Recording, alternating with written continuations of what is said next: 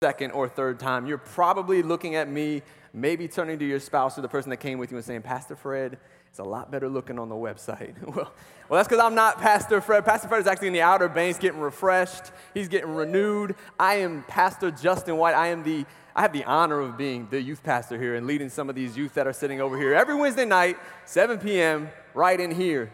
But I am one of three pastors at City Life. It's awesome to say that.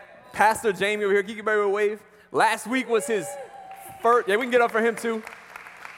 Was his first official Saturday with us. He just moved his entire family from Missouri over here to be the campus pastor at Williamsburg. And it was monumental last week praying over him, and we still get goosebumps thinking about it today. So, again, if you see him on the way out, shake his hand, pat him on the back, tell him thank you. He's appreciated. His family is awesome if you haven't had a chance to get to meet them yet.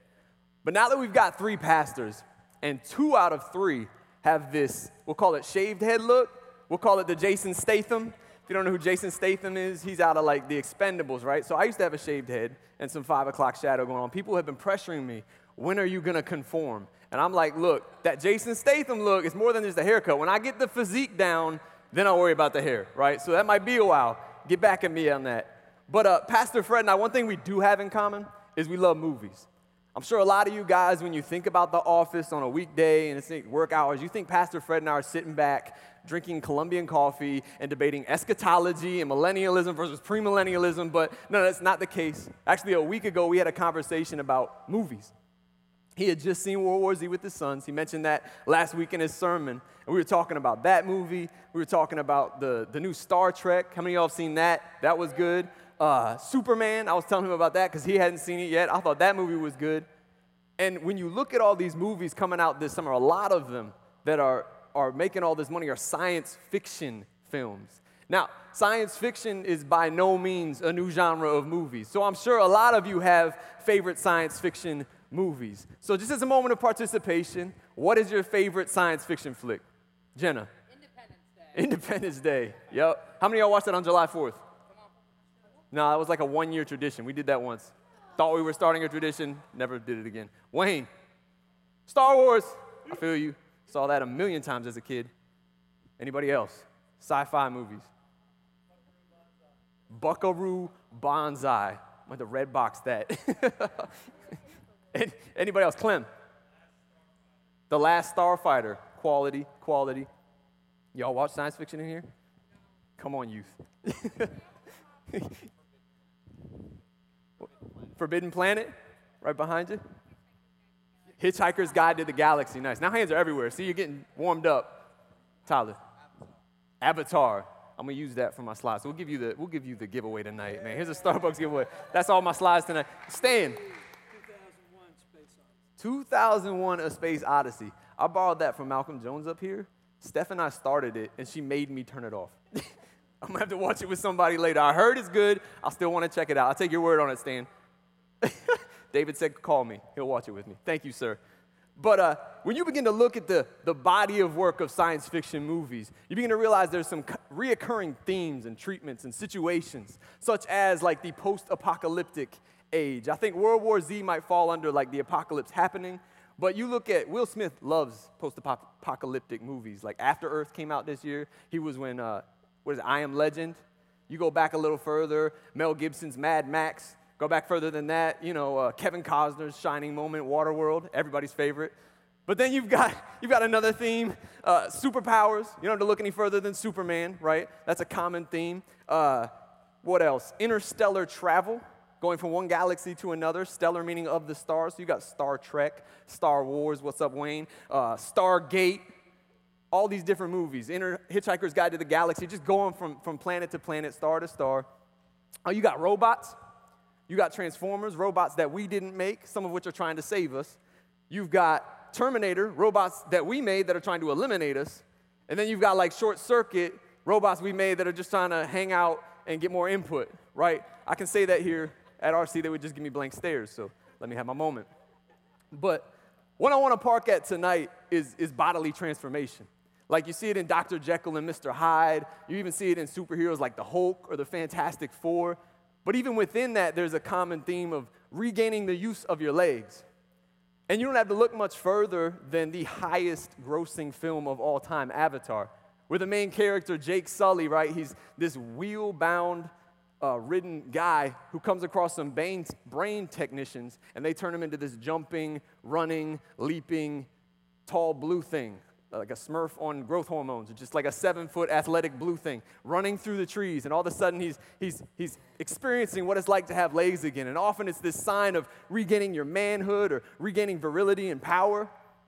Other movies or series, you think of Lost, John Locke, that's his name, right? I'm not gonna lie, I never watched that show. John Locke was on the plane in a wheelchair. They crash on this island, and all of a sudden, he can use his legs. He's like Bear Grylls, this, this masculine figure all of a sudden.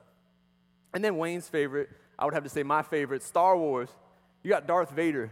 When you think about it, he got his legs dipped in lava, and now he's like this torso in this robotic exoskeleton. And it just so happens one of the cool side effects is he talks like James Earl Jones. Can you imagine if I had a, max, a mask where I sounded like James Earl Jones right now? Maybe Morgan Freeman. How much more enthralled you would be, right? You guys would be on the edge of your seats if I had a voice like that. We'll have to give one a dry run at RC. I'll let you know how it goes. But uh, lastly, I love comic books, so I had to throw one in here. Batman. In the comics, one of the, the storylines, he gets his back broken by Bane, kind of like in the most recent movie. But in the comic book, he regains the use of his legs through this, this uh, love interest who has superpowers, and through her kind of like sacrificial death and a lot of lightning in this like Frankenstein like scene, he regains the use of his legs. So hope, I'm just grateful that the movie went a little bit more of a, a realistic route. But I want to talk tonight about a character from history who would have loved to jump into one of these fictitious storylines and regain the use of his legs. And his name was Mephibosheth. I know that sounds like a Star Wars planet or a Star Trek character, but this is a, a person from the history of Israel. He's in the Old Testament, he's in your Bible, and he was once the grandson to the king. And he ends up the cripple to a dead king. And I want to tell his story tonight. And if you could turn to 2 Samuel chapter 9. That's where we'll park it. But I want to read as a preface, it's 2 Samuel 4 4. Kind of sets everything up, gives this backstory. 2 Samuel 4 4 reads like this. It says Saul's son Jonathan had a son named Mephibosheth, who was crippled as a child. He was five years old when the report came from Jezreel that Saul and Jonathan had been killed in battle. When the child's nurse heard the news, she picked him up and fled. But as she hurried away, she dropped him and he became crippled. So, in this one day, he goes from being the grandson and heir to the throne of Saul the king to being a cripple, essentially erased from Israel's history. Until we get to 2 Samuel 9, verse 1, where we can all turn. I'm going to read the New Living Translation. It reads like this One day, David asked, Is anyone in Saul's family still alive? Anyone to whom I can show kindness for Jonathan's sake. He summoned a man named Ziba, who had been one of Saul's servants. Are you Ziba? the king asked. Yes, sir, I am, Ziba replied. The king then asked him, Is anyone still alive from Saul's family? If so, I want to show God's kindness to them. Ziba replied, Yes, one of Jonathan's sons is still alive. He is crippled in both feet. Where is he? the king asked. In Lodabar, Ziba told him, at the home of Machir, son of Ammiel. So David sent for him and brought him from Machir's home. His name was Mephibosheth. He was Jonathan's son and Saul's grandson. When he came to David, he bowed low to the ground in deep respect. David said, Greetings, Mephibosheth. Mephibosheth replied, I am your servant. Don't be afraid, David said. I intend to show kindness to you because of my promise to your father, Jonathan. I will give you all the property that once belonged to your grandfather Saul, and you will eat here with me at the king's table. Mephibosheth bowed respectfully and exclaimed, Who is your servant that you should show such kindness to a dead dog like me? Then the king summoned Saul's servant Ziba and said, I have given your master's grandson everything that belonged to Saul and his family. You and your sons and servants are to farm the land for him to produce food for your master's household. But Mephibosheth your master's grandson will eat here at my table. Ziba replied, Yes, my lord the king, I am your servant, and I will do all that you have commanded. And from that time on, Mephibosheth ate regularly at David's table like one of the king's own sons.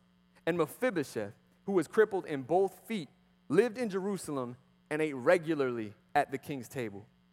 Come on, that's a beautiful story in the Old Testament. It's one of my favorites. I think it's vastly underrated. And here at City Life, we love the Old Testament because we believe that it gives us concrete imagery of, of New Testament truths and ideas.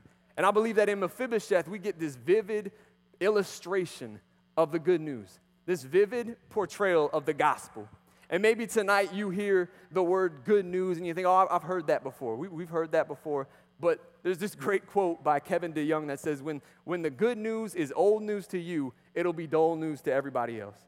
Come on, we should dedicate our lives to learning more about the gospel. One, because not only does it save us, but it sustains us. And then, as C.J. Mahaney once said, never be content with your current grasp of the gospel. The gospel is the life permeating, world altering, universe changing truth. It has more facets than a diamond, its depths man will never exhaust. So, I by no means am gonna exhaust the gospel tonight. I simply wanna look at the story of Mephibosheth and look at three points that we see within our story and the gospel. And the first one is this that you were crippled by sin.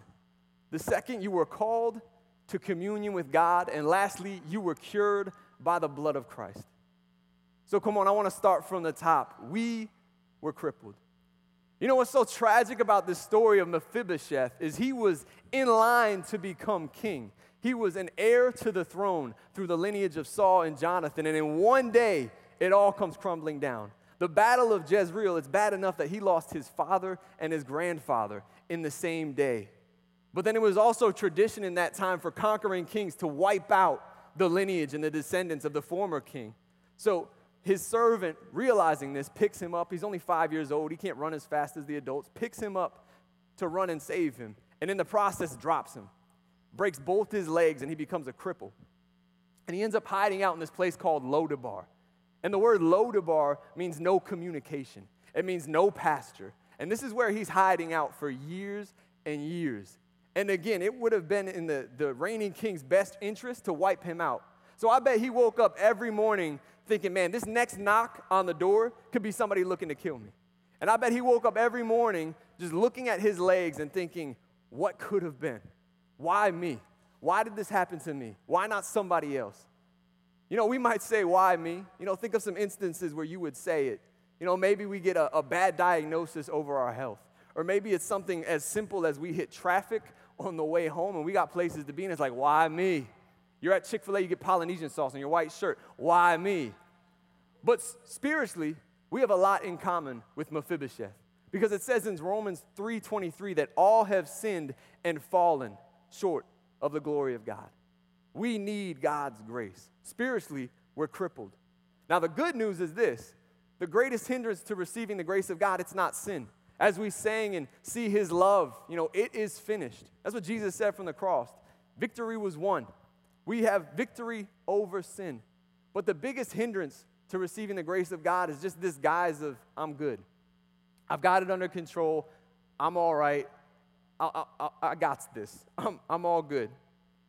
But you see, I believe we get this idea spiritually because physically we've fallen over plenty of times. I've played a lot of sports. I've probably fallen over hundreds of times. I once fell out of a pickup truck onto asphalt and I had the bump on the back of my head to prove it, but I've never fallen over and not eventually gotten up and started walking again.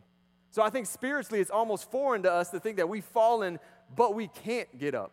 We're stuck in our sin. We can't get up and walk again spiritually. We have all fallen and we have all sinned. It gets dangerous sometimes in the church when we start talking about the sinners and the saints or sinners and righteous because ultimately there are, there are two kinds of people there are self aware sinners and there are self righteous sinners. The question is are you aware of your condition, the fact that you are crippled and on the floor spiritually and need the grace that Jesus Christ offers, or, or do you think, I, have got it? You know, I don't, I don't need grace. I'm doing just fine. You know, Pastor Fred hit on it uh, last week, which was kind of ironic this disease of, of leprosy. It was an epidemic during the time of Jesus. It was really an epidemic during the time of David. And I, I think I read there are still thousands of leper colonies in India today. But leprosy is this disease of the nervous system where where you get sores and lesions on your skin and even on your face, but you also lose feeling in your extremities. You get deformed fingers and toes from just banging it on so much and not even feeling it. And eventually, some people start losing fingers, start losing toes. It's, it's an ugly disease. And in Jesus' time and in David's time, it was considered unclean. You even touched a leper, and it was considered unclean. So they put them into leper colonies, like I was saying, very much like a, a Lodabar for them, a place of no communication. You think of the people they probably were cut off from going out to those colonies.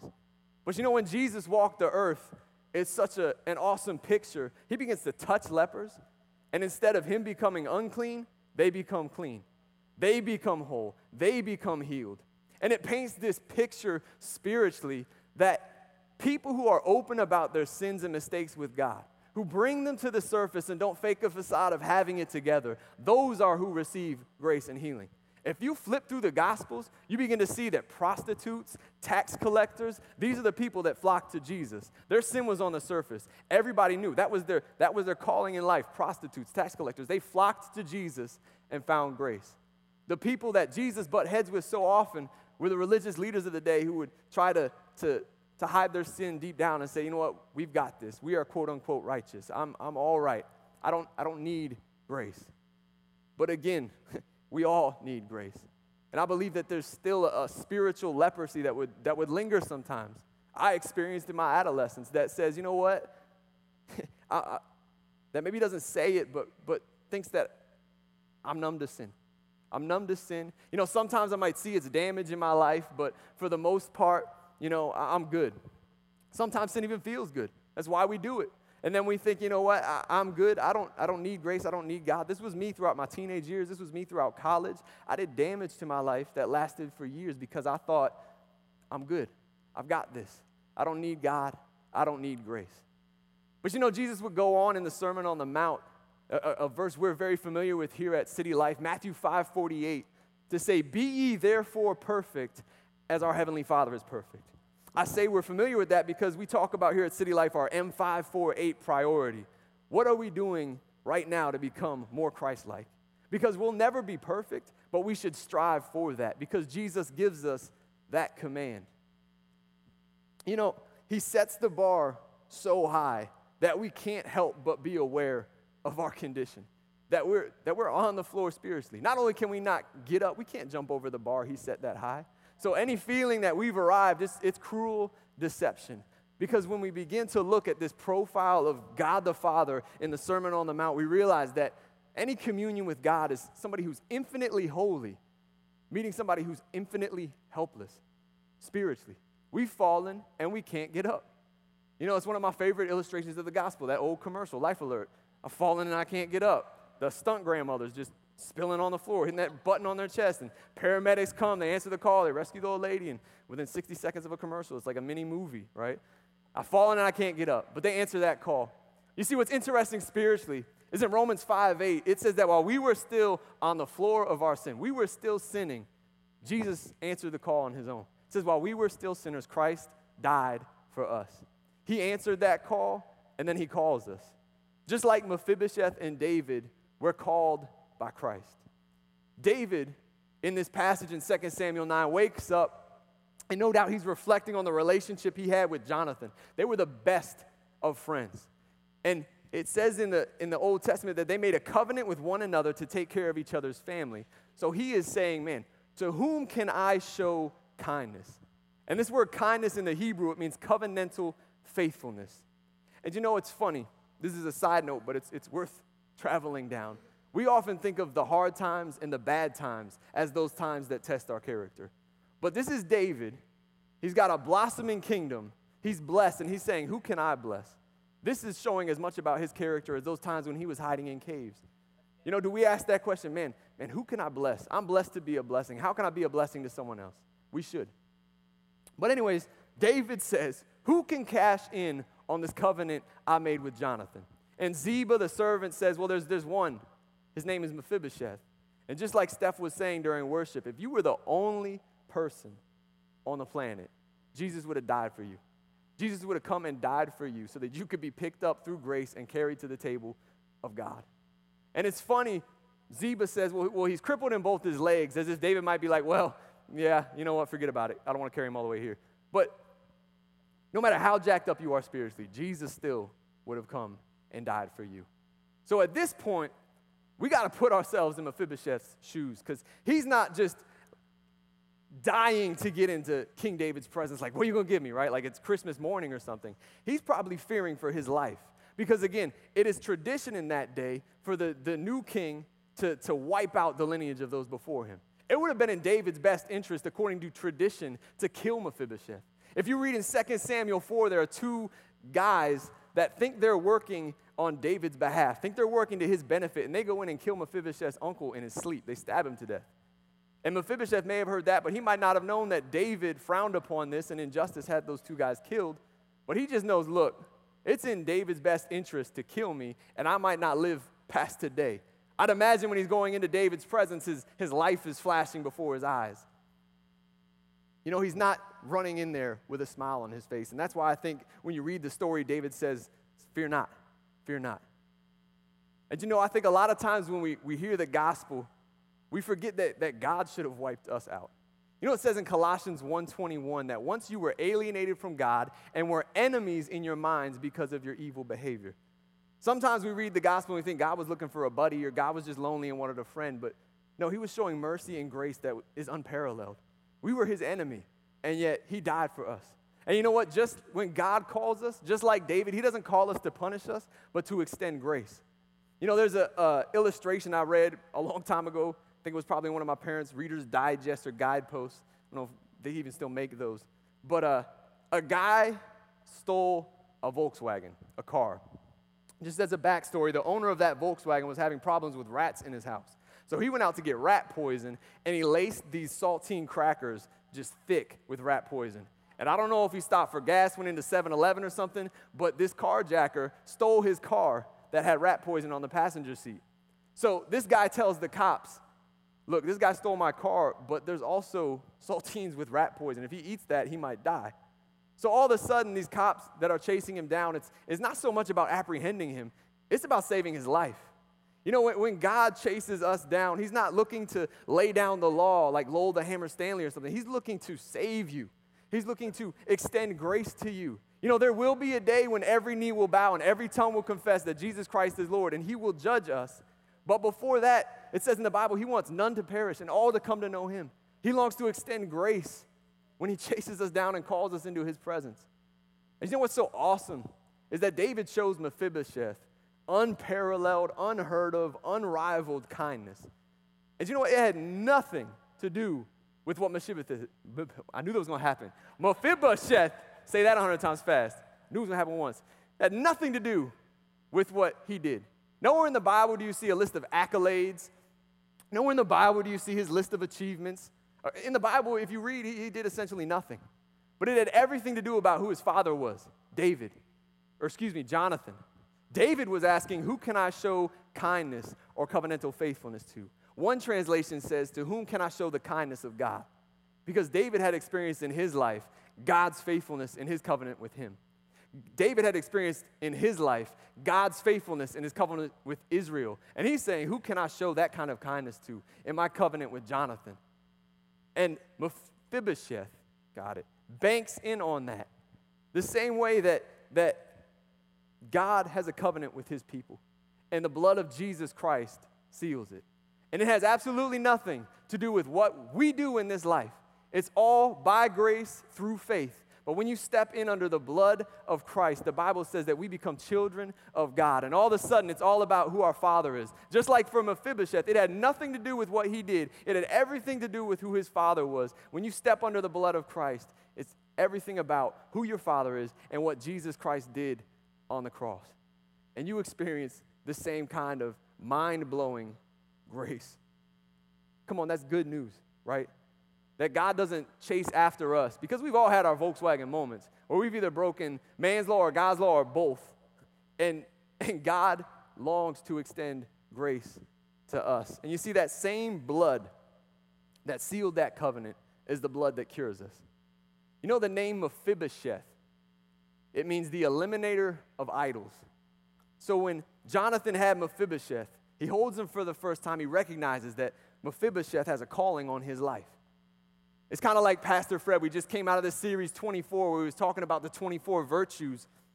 He was also talking about 24, the TV series, how we all would love to relate to Jack Bauer because this was a man on a mission. He was on a roll, he had a purpose, and he was, he was kicking butt and taking names. And we just loved to relate to this guy who was on a mission. But we can eliminate ourselves when we do one of two things spiritually. The eliminators can become the eliminated when we do one of these two things. The first, briefly, is humanism. This idea that we as humans can either find the answer or be the answer. And it's ironic because we as humans are the problem. We're broken, we're hurt, we hurt each other. We need something that is higher than us. That's why David says in Psalm 61 Lead me to the rock that is higher than I.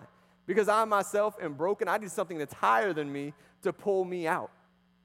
But you know, when, when you realize you're broken, when you realize your, your circumstance, sometimes you can fall victim to self hatred. Sometimes you feel more like Mephibosheth than you'll ever feel like Jack Bauer. You feel like you're crippled, you're good for nothing. And like the same way Mephibosheth said to David, Why did you notice a dead dog like me? We would say to Jesus Christ, Why are you even paying attention to somebody like me? But Jesus not only notices you, Jesus sees you, He loves you, He wants to redeem you, He wants to restore you, He wants to heal you. As you know, it never says that David has doctors and they put Mephibosheth's legs back together or they give him like a Darth Vader outfit where he can walk around, but it does say that he ate at the king's table like one of the king's sons. And it reminds me of 1 John 3 1, where it says, How great is the love the Father has lavished on us that we should be called children of God, and that is what we are. We went from a place of no communication with God to a place of communion with God that is so close we could call him Father. It's incredible. It's amazing. But again, you might say, well, well Mephibosheth was still crippled. He was still crippled. He still couldn't walk. But you know what? The passage ends, it ends with this reminder. Verse 13, he was crippled in both feet. I believe that that's there as a reminder that, again, when we find Christ, we're not all of a sudden perfect people. Your flesh is still broken and it's still going to try to rise up. You know, the bitterness of your past may still try to follow you. Temptation will surely follow you. And none of us are going to follow Christ perfectly. The only person who's going to look back from heaven and say, Look at how I walked and never stumbled, is Jesus Christ himself. And that's why he carries us. You know, it says in Isaiah 40, verse 11, He will feed His flock like a shepherd. He will carry His lambs in His arms, holding them close to His heart. How many of you guys have heard the story Footprints in the Sand or seen a little plaque or talks about at the end of your life, you're going back on this beach and looking at two sets of footprints, and one of them's you, one of them's God, and then, and then there, there's only one set of footprints. And what happened here? God, did you leave? And God says, I was carrying you. But in this sense, when we look back from heaven, there's only going to be one set of footprints because we were crippled from the start. And God's grace not only saves us, but God's grace is what sustains us. I need God's grace as much tomorrow as I did seven years ago when I gave my life to Christ because I'm not perfect. I need God's grace to carry me. I'm never going to walk right up to communion with God on my own. I need grace. I need what Jesus Christ did on the cross. And you know what's great is when God carries you, He never drops you. He's not going to do you like Mephibosheth's servant who dropped Mephibosheth. And maybe in life, people, family, peers, friends, they've dropped you, they've failed you, they've hurt you. Maybe in life, churches, institutions have dropped you, failed you, hurt you. I mean, I'm a youth pastor. I see youth again and again whose, whose parents, their fathers are in prison. Their fathers are just out of the picture. They've dropped them, they've hurt them. But you know what? God never does that. We can't project that onto God thinking, well, what if He drops me? God's not going to drop you. he's faithful and He's the same yesterday, today, and forever. Come on, He's not going to drop you. You can have faith that He will carry you in His arms. He's our good shepherd. So, again, though, you're still thinking, man, Mephibosheth, he's still crippled, right? He still physically can't walk. But I would say that he had an even worse condition. And that condition was one of no communication and no communion. Now, hear me on this. Physically, you might be in any kind of situation, but the worst situation you can be in is spiritually having no communion with God, spiritually being in exile and out of the presence of God. That is the worst situation. That is hell on earth. That is hell for eternity, by definition, being apart from God. And that is what spiritually we are healed from. Again, Mephibosheth couldn't walk, but he went from having no communication, no communion, to sitting at the king's table like one of his sons. Come on, you know when he sat at that table and you know his belly came to, to the lip of the table, nobody could see his legs anymore. Nobody could recognize and say, oh, that's Mephibosheth, the cripple, because it was just his upper torso. You know, when God picks us up and his grace carries us to the table of communion with him, his grace covers our failings. Come on, that is the best of good news that His grace covers us. Nobody looks at you and says, oh, there's that screw up. No, no, they see a child of God. That's what God sees when you're washed in the blood of Jesus Christ. You know, Psalm 23 6 says, You prepare a table for me in the presence of my enemies. Surely goodness and mercy will follow me all the days of my life. Could I have the worship team come up? I kept a lot of time on the back end. Because as we see tonight in this sermon, Jesus has passion for people who admit that they have a problem.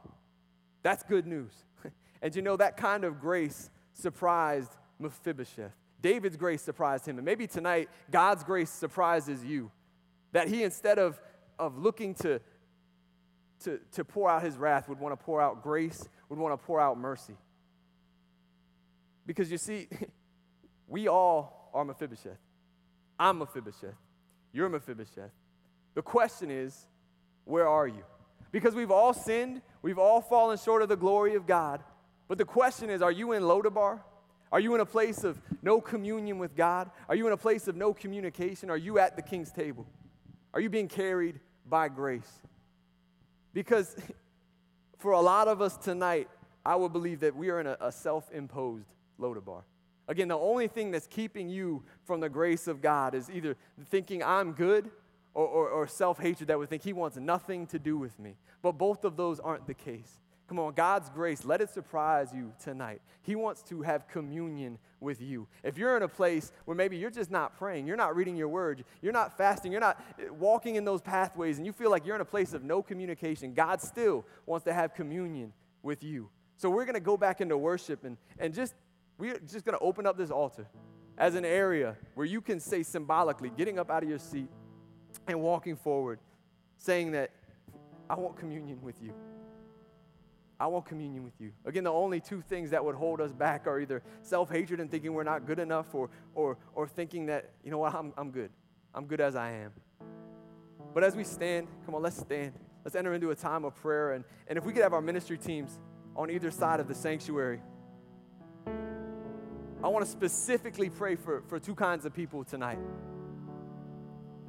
The first are those that maybe feel crippled because of situations that have happened in life. Again, maybe family, maybe friends, maybe peers, maybe institutions have, have hurt you. They've dropped you. They failed you in life. Maybe you failed yourself. And you begin to project onto God the way you feel about yourself that I'm disqualified, I'm eliminated, but you don't have to stay in Lodabar. Come on, you don't have to stay in a place of, of no communion. God wants to commune with you tonight. God wants to bring healing where maybe there's bitterness. God wants to bring healing where maybe there's unforgiveness or, or feeling like you're eliminated. He wants to bring healing to those areas tonight. And secondly, maybe you feel crippled because of your own doing, your own sin. Maybe it was one screw up that just seemed to sweep the rug out from under your feet. Maybe it was it's one sin that you struggle with again and again and again. And now in, in moments like this, when, when God is present, you think he's here and he's just frowning upon you, waiting to, to dish out justice if you were to walk into his presence. But the same way Mephibosheth was surprised by David's grace, if you come into the presence of God tonight, you will be surprised by his grace that wants to extend mercy, that wants to extend grace. You might look at yourself and say, How could anybody see that in me? But Jesus Christ loves you. Jesus Christ died for you so that in moments like this, when you have failed, you can pick yourself back up through grace. Righteous man falls seven times, but gets back up. And we can do that through grace. Without it, we've fallen and we can't get up. But through grace, come on, we can enter into communion with God our Father, with Christ our King, so now, as we go back into worship again, I just want to open up this altar area. If you're one of those two people or you need prayer for anything, we've got ministry teams on either side. But again, if you want to say, I want to step out of a Lodabar, a, uh, a place of, of no communication, even if it just feels like it's been that way for the last 24 hours, and you want to say, God, I want to commune with you right now in this sanctuary, at this altar, then the altar's open. But let's go back into worship. Jesus at the center of it all. Jesus at the center of it all. From beginning to the end, it will always be, it's always been you.